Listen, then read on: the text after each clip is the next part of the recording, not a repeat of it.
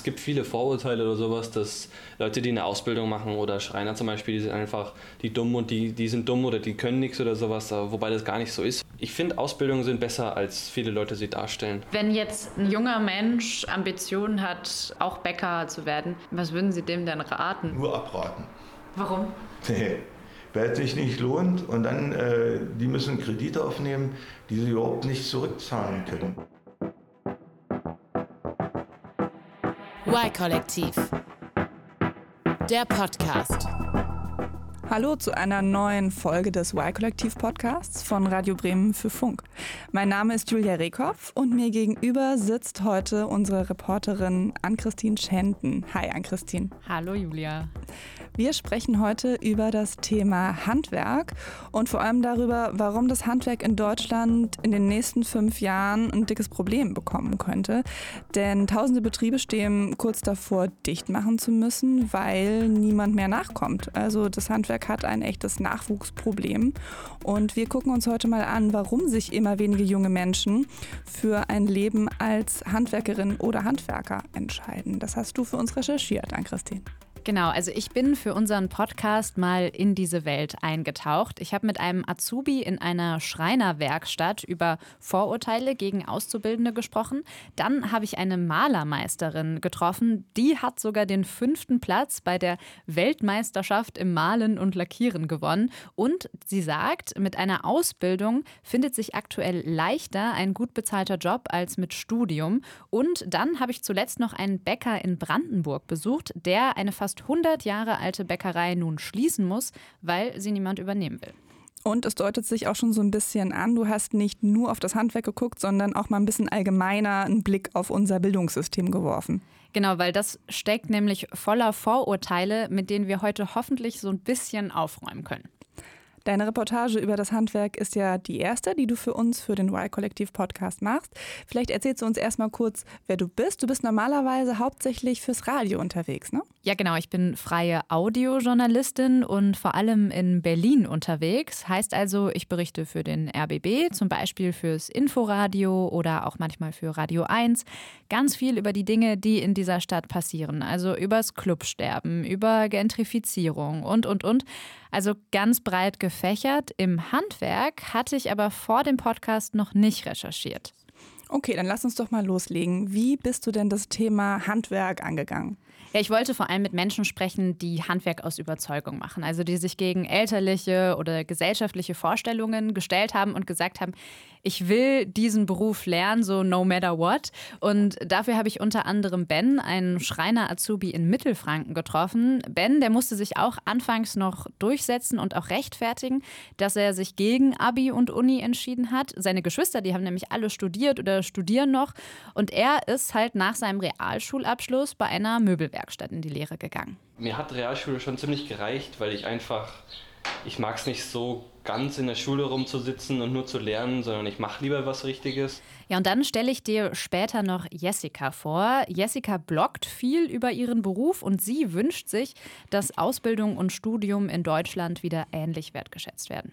In dem Moment, wo man ähm, einen Gesellenbrief und dann zum Beispiel den Meister macht, kann man auch wieder alles studieren gehen. Und ähm, das sind einfach Sachen, das wird meiner Meinung nach überhaupt nicht behandelt. Und das ist auch ein großer Fehler, den wir machen, weil es sind auch nicht alle, die an den, an den Gymnasien, die in Deutschland sitzen, fähig, ein Studium anzufangen, weil auch dafür muss man ja ein Typ sein.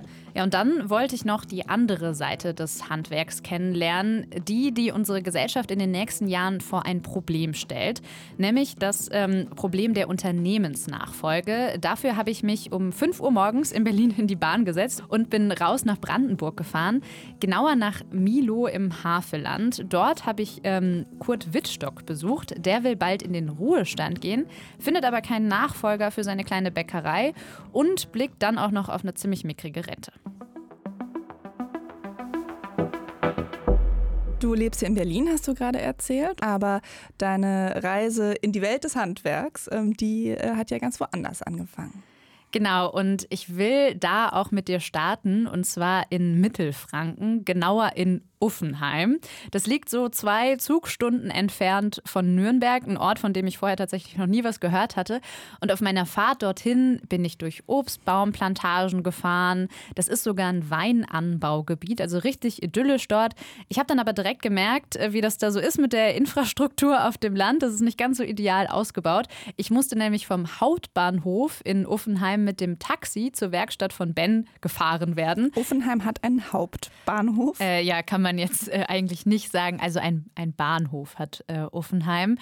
Aber ich wollte ja rechtzeitig da sein, ähm, wenn Ben, der Azubi, die letzten Handgriffe an seinem Gesellenstück vornimmt. Das ist das Möbelstück, was ganz am Ende darüber entscheidet, ob Ben seine Ausbildung besteht oder nicht. Und als ich Ben besucht habe, da waren es nur noch drei Tage bis zur Abgabe. Also es wird ein Couchtisch.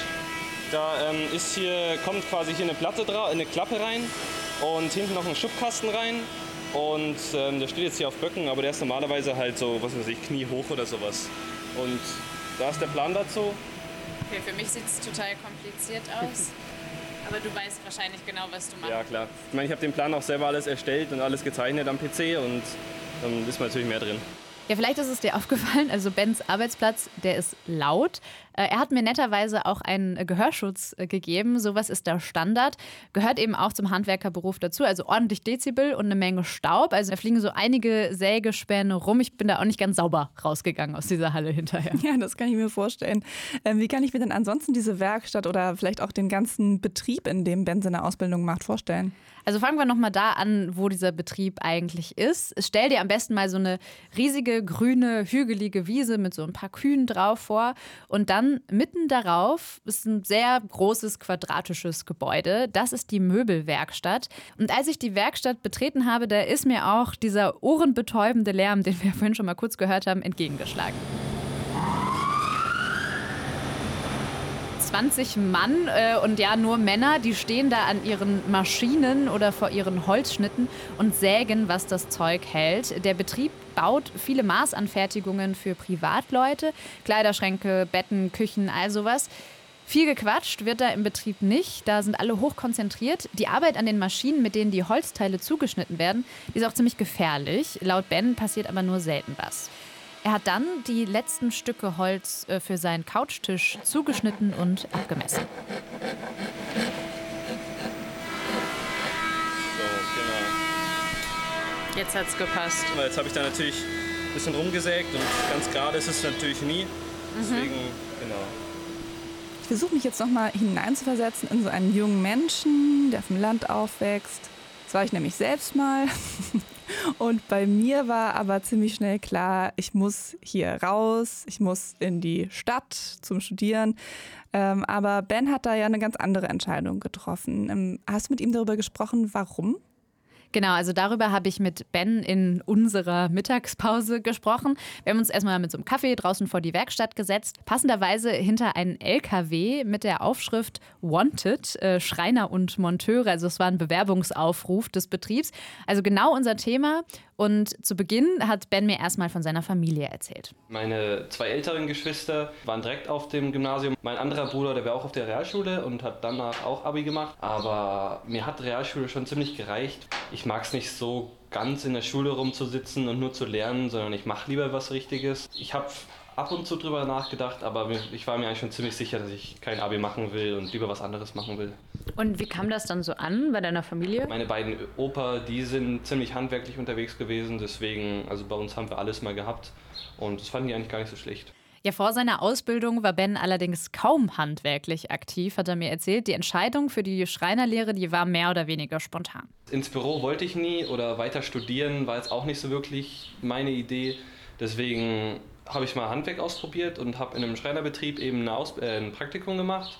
Und das hat mir ziemlich gefallen damals. Und dann dachte ich mir, warum nicht? Warum mache ich da nicht eine Schreinerlehre? Das klingt jetzt alles irgendwie total unproblematisch. Also Ben macht die Ausbildung, seine Familie findet super Und ja, wie weiter? Also seine Freunde auch, die freuen sich, dass er in der Gegend wohnen bleibt oder wie kann ich mir das vorstellen? Ja, vielleicht nicht ganz so easy. Also es gab oder es gibt auch trotzdem immer Situationen, in denen sich Ben gegen diese Ausbildungsvorurteile wehren muss. Hast du denn manchmal auch erlebt, dass man sich so rechtfertigen muss, dass man jetzt eine Ausbildung macht? Ja, manchmal kam das schon auf so von, von wegen, ähm, warum machst du denn jetzt eine Ausbildung oder sowas? Geh doch lieber aufs Gymnasium. Ich meine, in der Ausbildung, es ist jetzt, es gibt viele Vorurteile oder sowas, dass Leute, die eine Ausbildung machen oder Schreiner zum Beispiel, die sind einfach die dumm und die, die sind dumm oder die können nichts oder sowas, wobei das gar nicht so ist, weil es auch als Schreiner gibt es Weiterbildungsmöglichkeiten, man kann danach immer noch studieren. Ausbildung ist nicht direkt was Schlechtes. Ich finde, Ausbildungen sind besser, als viele Leute sie darstellen. Ja. Ich habe dich ja auch beobachtet, man muss ja sehr, sehr viel wissen und können und überlegen. Das, das muss man ja auch erstmal lernen. Also ich finde, die Ausbildung als Schreiner in der Schule ist nicht wirklich vergleichbar mit irgendeinem Studium oder sowas. Es ist schon, also Studium ist schon schwerer, aber Schreiner, es ist einfach, es ist was anderes. Ja, ich habe Ben als selbstbewusst erlebt. Er weiß, dass er mit seinem frühen Einstieg ins Handwerk viele Weiterbildungsmöglichkeiten hat. Der klassische Weg nach der Gesellenprüfung ist im Handwerk der Meister. Das ist sowas wie der höchste Abschluss im Handwerk. Dann kannst du auch einen Betrieb leiten, Mitarbeiterinnen und Mitarbeiter einstellen. Ben will sich damit aber noch ganz viel Zeit lassen und erstmal arbeiten und noch so ein bisschen rumkommen.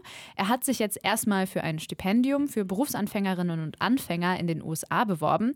Damit könnte er sogar vier Monate an einem US-College studieren. Ah, okay, also er könnte mit seiner Ausbildung tatsächlich an eine, an eine Hochschule. Also das ist jetzt kein richtiges äh, Studium, wie wir uns das jetzt vorstellen, aber es ist eben Einblick in das Hochschulleben. Vor allem wird er in den USA aber nochmal rumreisen, Berufserfahrung sammeln und Praktika machen. Okay, also es ist für ihn auf jeden Fall die richtige Entscheidung, dass er sich erstmal gegen Abi und Studium entschieden hat. Ja, würde ich schon sagen. Also er hat jetzt auch nicht das Gefühl, dass ihm diese Möglichkeit, vielleicht mal zu studieren oder noch irgendwas anderes zu machen, jetzt für immer genommen wurde. Also Ben ist ja auch noch sehr jung und er kann sich jetzt eben weiter ausprobieren. Was sind so die Dinge, die du schätzt an dem, an dem handwerklichen Beruf? Also eine Sache ist zum Beispiel, dass man wirklich sieht, was man gemacht hat. Zum Beispiel, wenn man jetzt ein großes Projekt hat, und viele Schränke baut oder sowas, dann sieht man am Ende wirklich, das habe ich gemacht. Ist das so ein Stück von sich selbst, was man da in jedem Möbelstück hat, oder? Ja, genau. Und vor allem das kreative Ausleben, das finde ich auch sehr schön. Also ich kann das schon so ein bisschen nachempfinden. Also gerade wenn man einen eher theoretischen Studiengang vielleicht macht, ähm, dann fehlt das ja am Anfang schon dieses Gefühl, dass man jetzt sowas äh, geschaffen hat. Ähm, und ehrlicherweise ja auch später in Jobs, in denen man vor allen Dingen am Rechner sitzt, da geht dieses Gefühl ja auch oft verloren. Ja, total. Und die Wissenschaft, äh, die gibt Ben mit seinem Gefühl sogar recht oder auch dir mit deinem Gefühl. Ähm, in einer Studie der Universität Göttingen, da wurden 2000 Handwerker nach ihrer Zufriedenheit befragt und 84 Prozent von ihnen waren stolz auf ihre Arbeit. Und ich kann mir gut vorstellen, dass das direkt mit diesem Gefühl, etwas erschaffen zu haben, zusammenhängt. Auf der anderen Seite ist es aber vielleicht auch so, dass Ben einfach viel mehr arbeitet. Also der mhm. Arbeitsalltag, der klingt jetzt für einen, wie alt ist er? 18? 18, ja. Genau, also das klingt schon irgendwie sehr zeitintensiv. Also ähm, im Studium ist ja nicht unbedingt immer direkt so eine 40-Stunden-Woche angesagt. Ja, nicht in jedem Studiengang auf jeden Fall. Das ich glaube, bei ja. Medizinern oder so ist es ein bisschen anders. Aber Bens Alltag ist auf jeden Fall anstrengend. Und wenn ich jetzt an meine eigene Studienzeit denke, dann habe ich wirklich sehr selten mehr als 40 Stunden mit Uni-Kram die Woche verbracht. Als ich bei Ben nach meiner Tour durchs fränkische Umland da ankam, da war das so gegen 10 Uhr vormittags und da hatte er schon drei Stunden gearbeitet. Und als ich mich dann gegen Nachmittag verabschiedet habe, da ging es sogar noch weiter. So, ich hau jetzt ab, aber du hast ja noch so ein paar Stunden Arbeit jetzt vor dir. Was musst du jetzt noch machen? Äh, ich muss jetzt noch den Schubkasten fertig machen und den seitlichen Schubkasten. Das verleime ich dann jetzt nämlich demnächst. Und wenn ich das fertig habe, dann muss ich den noch ein bisschen ölen, dass der auch schön aussieht. Und danach bin ich eigentlich so gut wie fertig. Und Freitag ist dann wirklich so Zahltag. Dann muss alles sitzen und dann wird geprüft. Ja, genau. Also um ca. 15, 16 Uhr oder sowas, dann bringen alle Azubis ihr Gesellenstück in die Schule und danach wird, äh, müssen alle Azubis raus und dann kommen die Prüfer rein und prüfen alles. Wie fühlt sich das an? Es fühlt sich ziemlich schön an. Also ich meine, nach den jetzt zwei Jahren im Betrieb und ein Jahr in der Schule, dann ist endlich mal noch so ein Ding einfach geschafft. Und der Couchtisch, dein Gesellenstück, der bleibt dann in deinem Zimmer? Genau, der bleibt in unserer Wohnung und den werde ich hoffentlich die, für mein Leben lang behalten. Ja, ich habe Ben natürlich dann hinterher nochmal gefragt, ob er seine Ausbildung denn jetzt auch bestanden hat. Und er hat mir dann per Mail geschrieben, dass er es, Zitat, natürlich geschafft hat. Also können wir ihn da nur beglückwünschen. Wir haben jetzt mit Ben einen Azubi kennengelernt, der ja total aufgeht in diesem Handwerksberuf, soweit sich das, ähm, soweit wir das jetzt hier hören konnten. Aber ähm, die Statistiken, die sehen ja oftmals ein bisschen anders aus. Also da scheint es nicht unbedingt so, dass es sehr viele junge Menschen gäbe, die das genauso sehen wie Ben. Genau, noch nie haben so wenige Menschen eine Ausbildung begonnen wie 2020, was sicher auch an Corona liegt, aber sich eben auch schon in den letzten Jahren abgezeichnet hat. Und über diese Situation habe ich mit Dr. Volker Born, zuständig für berufliche Bildung beim Zentralverband des deutschen Handwerks, gesprochen. Wir sind mal ähm, mit über 500.000 Auszubildenden, jungen Auszubildenden, die neu angefangen haben, unterwegs gewesen, nicht nur im Handwerk, sondern in der gesamten Wirtschaft. Und mittlerweile äh, sind wir dabei um die 400.000. 100.000 Menschen weniger, die in den letzten Jahren eine Ausbildung angefangen haben. Um diese Zahlen jetzt mal einzuordnen, seit 2009 haben jährlich immer weniger Menschen eine Ausbildung angefangen. 2017, da ging es dann noch mal ganz kurz so nach oben, da waren es auf einmal wieder ein paar mehr, aber immer noch nicht so viele wie vorher. Und von 2019 auf 2020 gab es dann eben diesen großen Crash. Also 2020 wurden 9,4 Prozent weniger Ausbildungsverträge abgeschlossen als noch 2019. Das ist ziemlich viel, also ziemlich viel weniger. Und genau diese Entwicklung spürt auch das Handwerk, sagt Dr. Volker Born. Wir äh, stellen von Seiten des Handwerks, von unseren Handwerksbetrieben äh, die letzten fünf, sechs Jahre immer wieder fest, dass wir äh, Ausbildungsplätze, die wir zur Verfügung stellen, leider nicht besetzen können. Und dass wir feststellen, dass die Jugendlichen durchaus in ihrem Bildungswahlverhalten auch über die letzten ja, zehn Jahre hinweg äh, sich äh, orientieren durchaus auch neu orientieren und wir äh, zunehmend die Situation haben, dass weiterführende Schulen besucht werden und darüber hinaus natürlich auch vermehrt Studienplätze gesucht werden, in Hochschulen eingemündet werden. Lass uns das mal mit Zahlen belegen. Also wie viele Menschen in Deutschland entscheiden sich denn für ein Studium und damit ja auch gegen eine Ausbildung? Also während jedes Jahr weniger Azubis eine Ausbildung anfangen, gehen immer mehr Menschen nach der Schule an die Uni. Und Anfang der 2000er Jahre, da hat nur jede dritte oder jeder dritte überhaupt ein Studium angefangen. Und jetzt kratzen die Zahlen seit Jahren so an der 60-Prozent-Marke. Also die bewegen sich so zwischen 55, 60 Prozent Leute, die wirklich nach dem Abi auch an die Uni gehen. Das heißt also, wer Abitur macht, der entscheidet sich mittlerweile eher für ein Studium als für eine Ausbildung. Allerdings hängt der Zugang zum Studium in Deutschland auch davon ab, was die Eltern machen. Wie sieht es denn aus? Also machen diejenigen ein Studium, deren Eltern studiert haben und diejenigen eine Ausbildung, deren Eltern auch eine Ausbildung gemacht haben? Kann man das so vereinfacht runterbrechen? Also laut Hochschulreport beginnen gerade mal 21 Prozent der Kinder aus Nicht-Akademiker-Haushalten ein Studium. Bei Akademikerkindern, also bei Kindern mit mindestens einem studierten Elternteil, da sind es 74 Prozent. Also viel, viel, viel mehr. Wer studiert und wer nicht, das ist also auch eine Klassenfrage. Eine Sprecherin der Handwerks Handwerkskammer Potsdam hat mir erzählt, dass sie eben zunehmend Eltern mitbekommt, die ihre Kinder auch unbedingt ins Studium pushen wollen. Weil das einfach das höhere Ansehen hat. Ja, es ist eben dieses Versprechen. Wer in Deutschland studiert, der wird auch was. Aber das wird eben nicht eingelöst. Etwa ein Drittel der Bachelorstudierenden schmeißt wieder hin. Und da übrigens auch eher die, deren Eltern keine Akademiker sind. Würdest du denn sagen, dass wir in einer überakademisierten Gesellschaft leben? Also soweit es deine Recherchen jetzt zulassen? Mm, also wir leben vor allem in einer Gesellschaft, die dem akademischen Werdegang extrem viel Wert beimisst und dabei eben vergisst, dass viele Dinge in unserem Leben ohne Ausbildungsberufe gar nicht funktionieren würden. Also wir haben ja viel über Systemrelevanz zum Beispiel gelernt in den letzten anderthalb Jahren. Pflegerinnen und Pfleger, Menschen, die an Supermarktkassen arbeiten oder eben auch das Handwerk. So ein verstopftes Klo, das muss ja auch in der Pandemie repariert werden. Und ohne all diese Berufe würde unser Alltag nicht funktionieren.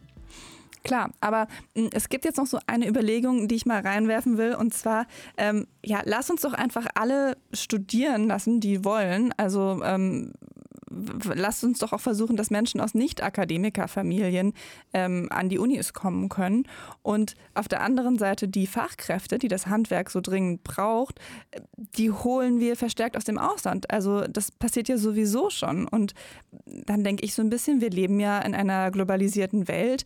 Warum müssen wir denn dann nach wie vor in so nationalen Grenzen denken? Also in vielen Bereichen ist es ja de facto eh schon so. Ja, diese Überlegungen, die gibt es in der Politik schon ganz lange, waren aber mit einigen Konflikten verknüpft. Jetzt gibt es aber das Fachkräfteeinwanderungsgesetz und äh, das müssen wir jetzt mal ein bisschen erklären. Also Fachkräfte aus Nicht-EU-Ländern, die konnten bis vor kurzer Zeit nicht einfach so in Deutschland arbeiten. Es musste vorher immer geprüft werden, ob es nicht noch einen geeigneten Bewerber oder eine Bewerberin aus Deutschland oder einem EU-Land gibt. Und mit dem neuen Gesetz hat sich das jetzt geändert. Jetzt ist nicht mehr die Herkunft entscheidend, sondern allein die Qualifikation Qualifikation. Aber lässt sich denn sagen, ob das Gesetz schon irgendwas verändert hat?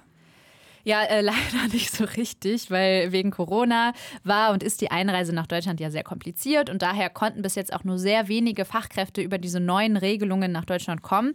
Daher lässt sich da jetzt noch nicht so eine richtig gute Aussage treffen, ob das Gesetz schon was auf dem Markt verändert hat. Wir haben jetzt darüber gesprochen, dass das Handwerk deutlich mehr Möglichkeiten bietet, als viele vielleicht erstmal denken und aber auch über die Hürden, die man nehmen muss, äh, wenn man hier eine Ausbildung machen möchte. Dann lass uns doch jetzt aber mal einen Schritt weitergehen und gucken, wie das ist, wenn man die Ausbildung hinter sich hat und im Handwerk tatsächlich arbeitet. Jessica bloggt viel über ihre Arbeit und arbeitet sogar als Moderatorin. Eigentlich ist sie aber Malerin und Lackiererin und hat bereits ihren Meister in der Tasche. Auf Instagram, da habe ich sie nämlich auch gefunden, da gibt sie einen Einblick in ihren Alltag als Handwerkerin und äh, sie erzählt dort auch, wie sie 2019 an der Weltmeisterschaft der Berufe teilgenommen hat in ihrer Sportart, dem Malen und Lackieren. Okay, es gibt eine Weltmeisterschaft für Berufe, das wusste ich gar nicht. Nee, wusste ich auch nicht, habe ich über Jessica äh, erfahren. Das sind die World Skills, äh, die finden alle zwei Jahre statt. Und äh, da gibt es dann eben nicht wie bei Olympia so Disziplinen wie Laufen, Schwimmen oder Radfahren, sondern Fliesenlegen zum Beispiel, Kochen gibt es da auch oder eben Malen und Lackieren, die Disziplin von Jessica. Und Jessica hat 2019 bei dieser WM in Kasan in Russland teilgenommen haben. Der letzte Teil war dann der Speed-Wettbewerb. Dafür mussten zwei Farbtöne äh, akkurat nachgemischt werden. Ähm, dann zwei Farbtöne ähm, harmonisch auf die beiden abgestimmt werden, sodass sie dazwischen liegen. Und dann haben wir am ersten Tag unser Muster sozusagen bekommen, was dann in der Zeit vom Speed-Wettbewerb ähm, aufgezeichnet werden muss und dann abgeklebt und dann werden die einzelnen Felder angelegt. Ähm, dafür hatten wir dann eine Stunde Zeit. Ja, Jessica ist als Fünfte wieder nach Hause gefahren von dieser WM, also gar nicht so schlecht. Ich wollte jetzt aber natürlich nicht mit ihr so dezidiert über ihre WM-Teilnahme sprechen, sondern ich wollte mit ihr eben sprechen, weil ich fand, sie ist so ein Paradebeispiel dafür, was man alles machen kann, wenn man in den Handwerksberuf einsteigt. Und was mir auch noch aufgefallen ist bei meiner Recherche, das war, dass Frauen diesen Beruf immer noch viel seltener ergreifen. Wir erinnern uns mal ganz kurz zurück an die Werkstatt von Ben. Da habe ich ja erzählt, dass da nur Männer gearbeitet haben. Und was ich dir aber noch nicht erzählt habe, ist, dass ähm, da so ein Wandschrank war und in dem, ich musste da so ganz kurz reinschauen, weil ich mein Handy laden musste, da hing ein äh, Erotikkalender. Also nicht wirklich. Doch, das volle Klischee. ähm, ja, und um mal von diesem Klischee eben wegzukommen, war es mir ganz wichtig, auch die Perspektive von Frauen eben im Handwerk hören zu lassen.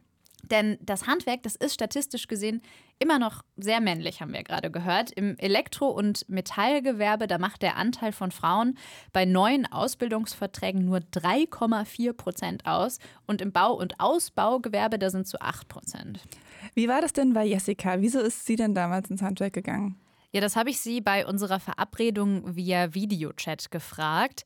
Ich wäre gern zu Jessica in die Nähe von Frankfurt gefahren und hätte sie da in ihrem Betrieb besucht. Aber Jessica moderiert gerade eine Fernsehsendung über verschiedene Handwerksberufe. Und deshalb habe ich sie in einer ihrer Drehpausen gefragt, wie sie zur Handwerkerin geworden ist. Also meine Eltern haben einen Malerbetrieb und irgendwie kannte ich es schon immer, weil der ist bei uns auch eigentlich im Erdgeschoss und wir haben immer darüber gewohnt. und dann in der Garage dann die ganze Werkstatt. Also ich habe auch die ganzen Jungs und Mädels immer gesehen, wie sie ein- und ausgegangen sind, morgens und auch nachmittags wiederkamen. Aber ich habe eigentlich immer gesagt, ich werde mal studieren wie meine Mama. Und ähm, eigentlich erst, als ich so keinen Studiengang gefunden habe, der mir wirklich zugesagt hat, kam dann doch wieder so dieses Thema Ausbildung auf den Tisch, wo ich dann irgendwann so gesagt habe, warum kann ich denn keine Ausbildung machen? Also ich habe Abi gemacht, aber warum kann ich das denn nicht? Und dann haben meine Eltern gesagt, nee, du hast, du hast noch nie gesagt, dass das in Frage kommen würde. Kam dann aber eben in Frage und Jessica hat sich dann für eine Ausbildung in dem elterlichen Betrieb entschieden. Also sie hat ja gerade schon mal erzählt, sie hat auf jeden Fall Berührungspunkte schon vorher gehabt mit diesem Beruf. Jetzt als äh, fertige Meisterin besitzt Jessica eben diesen höchsten Abschluss, den man im Handwerk erzielen kann. Und damit kann sie den Betrieb auch bald selber führen und dann auch wiederum neue Azubis ausbilden. Und ähm, ja, da Jessica eben mit sehr, sehr viel Elan über das Handwerk spricht und auch für diesen Beruf wirbt, wollte ich mit ihr auch mal über den finanziellen Aspekt sprechen. Denn Ben hat mir nach meiner Recherche nochmal geschrieben mit der Nachricht, dass viele junge Menschen sich gegen eine Ausbildung im Handwerk entscheiden, weil der Lohn einfach zu niedrig ist. Und dazu wollte ich Jessicas Meinung hören. Ja, klar, das klassische Handwerk, aber das liegt einfach daran, also bei den Malern ist natürlich, wird nicht so viel bezahlt, einfach weil auch der Endkunde uns auch als Betrieb nicht so viel bezahlen will. Da sind wir ja auch in einem, in einem wahnsinnigen Preiskampf manchmal drin, wo ich sage, wenn ich meinen normalen Stundenlohn ansetze und dann teilweise Kunden habe, die mir erklären, es tut mir leid, aber sie zwingen mich gerade dazu, jemand anderen zu nehmen, weil ihr Stundenlohn so hoch ist, wo ich dann da sitze und sage, nein, mein Stundenlohn ist nicht zu hoch, ich möchte ja auch meine Mitarbeiter gut bezahlen. Ja, ich habe Jessica natürlich auch gefragt, wie viel sie eigentlich pro Stunde nimmt. Das sind 56 Euro die Stunde. Das kann sie, weil sie eben als Meisterin so hoch qualifiziert ist. Doch bis dahin ist es eben auch ein langer Weg. Also wir schauen nochmal wieder zurück zu Ben. Wenn der jetzt nach seiner Ausbildung in einer Schreinerei als Geselle anfangen würde, dann könnte er da so mit 1600, 1700 Euro netto rechnen. Das ist als Berufsanfänger jetzt nicht schlecht, aber das schreckt trotzdem viele ab, weil viele dann auch nicht sehen, dass es doch weitergehen kann, also dass du doch mehr verdienen kannst mit diesem Beruf. Und man muss ja auch mal dazu sagen, ein Studium, das macht man jahrelang, ohne jemals einen Cent dafür zu bekommen. Ja. Ne? Ähm, aber trotzdem entscheiden sich ja sehr viele Schulabgängerinnen und Schulabgänger für die Hochschule oder für die Uni. Das hast du vor uns auch schon erzählt. Aber ähm, ist das denn dann so, dass man automatisch mit einem Hochschulabschluss mehr Geld verdient? Das ist ja doch oft so die Annahme, die dahinter steht. Genau, das ist die Annahme. Ich bin dazu aber auch auf eine interessante Studie der Universität Würzburg gestoßen. Die Forschenden haben herausgefunden, dass Männer, die eine Ausbildung zum Techniker gemacht haben und dann noch den Meister dran gehangen haben, bis zu ihrem 57. Lebensjahr mehr verdienen als ihre Kollegen, die nach der gleichen Lehre noch ein Studium dran gehangen haben. Mhm, also eine etwas spezielle, aber auf jeden Fall interessante Untersuchung. Ausbildung plus Meister bringt mehr Geld als Ausbildung plus Studium. Ja, Genau. Es gibt noch eine andere Studie, die das auch unterstreicht. Die Jobplattform Stepstone, die hat verschiedene Ausbildungsberufe ausgewertet und hat sie mit Berufen verglichen, für die man einen Hochschulabschluss braucht. Da kam zum Beispiel raus, dass ein Bauleiter oder eine Bauleiterin im Jahr durchschnittlich 4000 Euro mehr verdient als eine Architektin mit Bachelorabschluss. Und Jessica meinte auch, sie hat das Gefühl, dass in vielen Handwerksbranchen die Berufsaussichten momentan sogar besser sind als mit Studium. In jedem Ausbildungsberuf werden Leute gesucht und das händeringend. Auch ich jetzt mit, meinen, mit, mit meiner Ausbildung. Ich könnte überall hingehen und ich würde wahrscheinlich mit Handkuss genommen werden. Und äh, das ist eigentlich das, wo ich im Moment sehe, dass das fast mit einem Studium manchmal anders ist. Ich habe es bei meinem Freund gesehen, der hat Wirtschaftswissenschaften studiert, hat einen guten Abschluss gemacht, keinen sehr guten, aber der hatte erstmal Probleme bei der Berufsfindung dann, also bei der, bei der Betriebsfindung. Ja, trotzdem muss man jetzt an dieser Stelle nochmal sagen, das klingt jetzt alles super, ne? Man verdient mit Ausbildung sogar mehr als mit Studium und so. Aber das ist natürlich nicht in allen Branchen im Handwerk so. Also ganz viele Branchen sind da ganz weit weg von einer fairen Bezahlung. Zwar gilt auch seit 2020 für Auszubildende der Mindestlohn, aber Ben hat es ja vorhin schon gesagt, viele schreckt es eben ab, diese niedrigen Gehälter zu bekommen und auch nicht so richtig zu wissen, schaffe ich das eigentlich mit der Weiterbildung und verdiene ich dann wirklich irgendwann mehr als jemand, der einen Hochschulabschluss hat. Ja, und dass am Ende einer Karriere im Handwerk auch sehr wenig übrig bleiben kann, äh, das hören wir jetzt gleich nochmal. Handwerk geht es viel auch um Preiskampf und Konkurrenz, das haben wir eben von Jessica auch gehört. Aber trotzdem wird ja diese Arbeitskraft wirklich dringend gebraucht.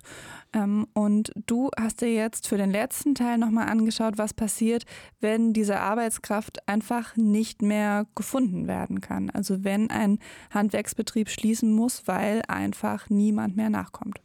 Genau, dafür bin ich dann nach Brandenburg gefahren, genauer nach Milo. Und ähm, ich bin dafür morgens um 5 Uhr in Berlin hier vor meiner Haustür in die Straßenbahn gestiegen, musste ein paar Mal umsteigen. Und dann habe ich soeben den einzigen Bus, der da auch wieder einmal am Tag nur fährt, äh, der mich zur Bäckerei von Kurt Wittstock gebracht hat, erwischt. Und als ich dort um 8 Uhr morgens angekommen bin, da war der Arbeitstag von Kurt Wittstock eigentlich schon vorbei und ich dachte, ich wäre früh aufgestanden. Wir sind schon wieder auf dem Land. Mhm. Du hast es nochmal gemacht. Ähm, wie müssen wir uns denn Milo vorstellen? Ist das auch so eine Idylle? Ja, total. Also das ist ein kleiner Sommerurlaubsort, würde ich mal sagen. Da fahren Menschen aus Berlin hin, wenn sie ein Wochenende Pause brauchen, wenn sie über die Havel mit dem Kanu schippern wollen oder einfach mal so die Ruhe da genießen wollen. Ich habe viele Touris und kleine Familien mit kleinen Kindern gesehen. Milo ist kein toter Ort, also da ist jetzt nicht nichts los und Kurt Wittstock kann sich auch jeden Morgen über eine lange Schlange vor seinem Laden freuen und an der musste ich auch erstmal vorbei, als ich in die Bäckerei wollte. Guten Morgen. Das klingt nach regen Betrieb, nach treuer Kundschaft auch. Warum findet Kurt Wittstock denn niemanden, der seinen Laden übernehmen möchte? Dafür muss man sich vielleicht mal die Struktur von Milo anschauen. Das ist da zwar alles total interessant für Touristen, auch für Tagesausflüger, aber wenn man sich mal den Zuzug in Milo anschaut, dann sieht man, da zieht eigentlich nicht so nennenswert jemand hin. Also der Ort, der wächst nicht. Und das hat auch dazu geführt, dass Kurt Wittstock irgendwann zum einzigen Bäcker im Ort wurde. Im Ort früher gab es mal acht Bäckereien. Und ringsrum waren mal über 30 Bäckereien. Und davon sind wir jetzt hier über hier geblieben. Wie wird sich das denn dann hier entwickeln, wenn dann nächstes Jahr ist die Bäckerei hier auch zu? Dann fehlt ja auch was hier im Dorf wahrscheinlich. Naja, nur vom Alter her möchten Sie noch so lange arbeiten und dann morgens aufstehen und dann noch Verantwortung haben für andere. Die ganzen Finanzsachen, die, das ist für mich dann immer alles eine Mehrbelastung. Ehrlich gesagt, er klingt ganz schön frustriert. Ja, aber niemand erwartet von Kurt Wittstock oder seinen Angestellten jetzt noch weiterzumachen. Also alle im Laden stehen kurz vor der Rente und es hat sich einfach nicht ergeben, dass jemand, der etwas jünger ist, den Laden jetzt direkt übernehmen kann. Die Bäckerei, die ist auch noch auf der Plattform nextchange.org inseriert und dort suchen Betriebe eben nach Nachfolgern. Wittstock hat die Suche aber ziemlich aufgegeben und will nur noch diese Immobilie loswerden, obwohl er gerne auch noch im Ruhestand weitergearbeitet hätte. Hätte ich mich selber noch ein bisschen einbringen können. Ja, hätte ich, hätte ich vielleicht im Alter noch eine Aufgabe gehabt. Ja, aber so, ja. Also ob und wie das mit dieser Bäckerei vielleicht doch noch mit wem auch immer weitergeht, wissen wir jetzt noch nicht. Mhm. Aber Kurt Wittstock wird dann ja bald auf jeden Fall in Rente mhm. sein. Ähm, kann man denn sagen, dass sich das Leben als Bäcker für ihn finanziell gelohnt hat? ich würde jetzt sagen, der ist nicht arm, auch vor allem wenn er die Immobilie verkauft, dann bleibt da ein bisschen was, was er zu seiner Rente hinzutun kann. Aber diese Rente, die ist eben ziemlich klein. Also er hat mir gesagt, dass ihm, wenn er dann jetzt in den Ruhestand geht, ungefähr noch 280 Euro im Monat bekommt. Das ist ja wirklich nicht viel. Nee, ich würde sagen, das ist sogar unterm Existenzminimum. Er kann sein Brot aber auch nicht für mehr Geld verkaufen. Er muss halt mit den Preisen im Supermarkt konkurrieren. Milo ist nicht Prenzlauer Berg, wo du dein Sauerteigbrot irgendwie für 4, 5 Euro los wirst, sondern solche Preise wollen da nur die wenigsten zahlen. Also das heißt ganz klar, wenn ich Bäckerin oder Bäcker bin, dann bedeutet das wenig Geld und super anstrengende Arbeitszeiten. Also du hast es auch gerade schon gesagt, um 8 Uhr morgens ist der Tag eigentlich schon vorbei. Da muss man wirklich zu bereit sein, mitten auf dem Land leben, wo nicht so viel los ist, ähm, wo vielleicht im Sommer mal ein paar Touris sind und dann wirklich sehr früh aufstehen, also irgendwie um 1 Uhr oder so, nicht jetzt irgendwie wie ich um 5 Uhr. Das Bäckereihandwerk, das zählt zu den Ausbildungsberufen mit dem größten Azubi-Mangel. Also letztes Jahr, da haben sich nur etwa 5000 Menschen in Deutschland für diese Ausbildung entschieden und selbst Kurt Wittstock sagt, er würde das heute wahrscheinlich nicht mehr machen. Wenn jetzt ein junger Mensch Ambitionen hat, äh, auch Bäcker zu werden oder Bäckerin zu werden, was würden Sie dem denn raten oder sagen? Nur abraten. Warum? Nee, weil es sich nicht lohnt und dann, äh, die müssen Kredite aufnehmen, die sie überhaupt nicht zurückzahlen können oder, oder andere Sachen. Ja. Und äh, da stimmt das Gleichgewicht nicht. Also wenn, wenn zum Beispiel äh, hier bei uns Handwerker kommen, ja, zum Beispiel hier äh, für Fachgeräte oder so, die nehmen Stundenlöhne zwischen zwischen 56 und, und, und äh, 100 Euro, ja. Und gucken bloß, ob eine Spülmaschine voll läuft, ja. Das heißt, beim Handwerk müssen wir auf jeden Fall jede Branche einzeln angucken, weil es einfach ja auch nicht das Handwerk gibt.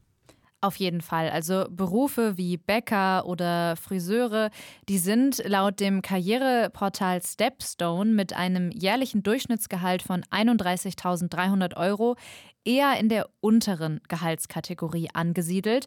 Mehr Geld gibt es für Elektriker, da bewegt es sich so um die 40.000 Euro jährlich. Oder auch für Maurerinnen und Maurer, da sind es sogar 44.000 Euro im Jahr. Wir sind jetzt am Ende dieser Episode angekommen ähm, und du hattest ja jetzt mit drei verschiedenen Leuten gesprochen, also mit einem Azubi, mit einer Meisterin und mit einem Bäcker, der einfach keine Nachfolger für seinen Betrieb findet. Das sind also auch sehr unterschiedliche mhm. Perspektiven auf das Thema Handwerk. Was kannst du denn jetzt aus diesem Querschnitt mitnehmen? Also hat das Handwerk in Deutschland eine Zukunft? Also ich würde sagen, damit das Handwerk in Deutschland eine Zukunft hat, die sich lohnt, ähm, muss das Handwerk an seinem Image arbeiten, aber eben auch an seinen Bedingungen. Also kommen wir nochmal zum Fachkräfteeinwanderungsgesetz. Es muss Menschen aus Nicht-EU-Ländern jetzt nicht zusätzlich noch schwer gemacht werden, hier eine Ausbildung anzufangen. Und was das eigene Bildungssystem angeht, muss Deutschland auch flexibler werden. Also junge Menschen sollten in der Schule beide Möglichkeiten gleichwertig präsentiert bekommen, also Ausbildung und Studium. Und wer keinen Hochschulabschluss hat, der sollte jetzt nicht das Gefühl vermittelt bekommen, weniger wert zu sein. Jessica, die Malermeisterin von vorhin, die sagt, da muss ich noch echt was tun. Gleichzeitig bin, bin ich voll dafür, dass auch in Schulen mehr das Thema Ausbildung überhaupt thematisiert wird. Und das egal wo, ob das jetzt in der Hauptschule, in der Realschule oder am Gymnasium ist. Man sollte einfach den, den jungen Menschen alles zeigen. Ja, und wenn sich etwas am System ändert, dann profitieren junge Menschen genau wie die Älteren, die sich in den wohlverdienten Ruhestand verabschieden wollen. 125.000 Betriebe suchen in den nächsten fünf Jahren einen Nachfolger oder eine Nachfolgerin. Also dieses Beispiel Kurt Wittstock, das steht für tausende Betriebe hier in Deutschland. Und es wäre möglich gewesen, viele dieser Betriebe vor der Schließung zu bewahren. Aber dazu muss sich das Handwerk eben auch aus seinem Niedriglohn-Image rausarbeiten. Und am 1. September, da beginnt der neue Ausbildungsjahrgang. Die Zahlen, die steigen im Gegensatz zu 2020 wieder ein bisschen an, habe ich nachgefragt. Das ist eine gute Nachricht. Aber noch kann der Zentralverband des deutschen Handwerks nicht konkret sagen, ob das jetzt der erhoffte Umschwung ist. Auch wenn es jetzt vielleicht langsam wieder ein bisschen besser wird. Ohne dieses radikale Umdenken wird sich im Handwerk nicht viel ändern. Und ich finde, wer 40 Jahre gearbeitet hat, so wie Kurt Wittstock, der hat seinen Ruhestand verdient. Aber es ist einfach schade, wenn die einzige Bäckerei oder der einzige Malerbetrieb im Dorf seine Türen für immer schließen muss. Vielen Dank für deine Eindrücke über das Handwerk in Deutschland, Ann-Christine. Danke dir. Passend zum Thema Nachfolgeprobleme, auch Metzgereien haben Schwierigkeiten mit dem Nachwuchs. Darüber gibt es einen Film auf dem YouTube-Kanal Reporter. Wer also etwas mehr über das Metzgerhandwerk erfahren möchte, der kann dort mal vorbeischauen. Ansonsten gibt es in zwei Wochen eine neue Folge vom Y-Kollektiv Podcast, wie immer hier in der ARD Audiothek. Bis dahin, tschüss. Y-Kollektiv. Ein Podcast von Radio Bremen und Funk.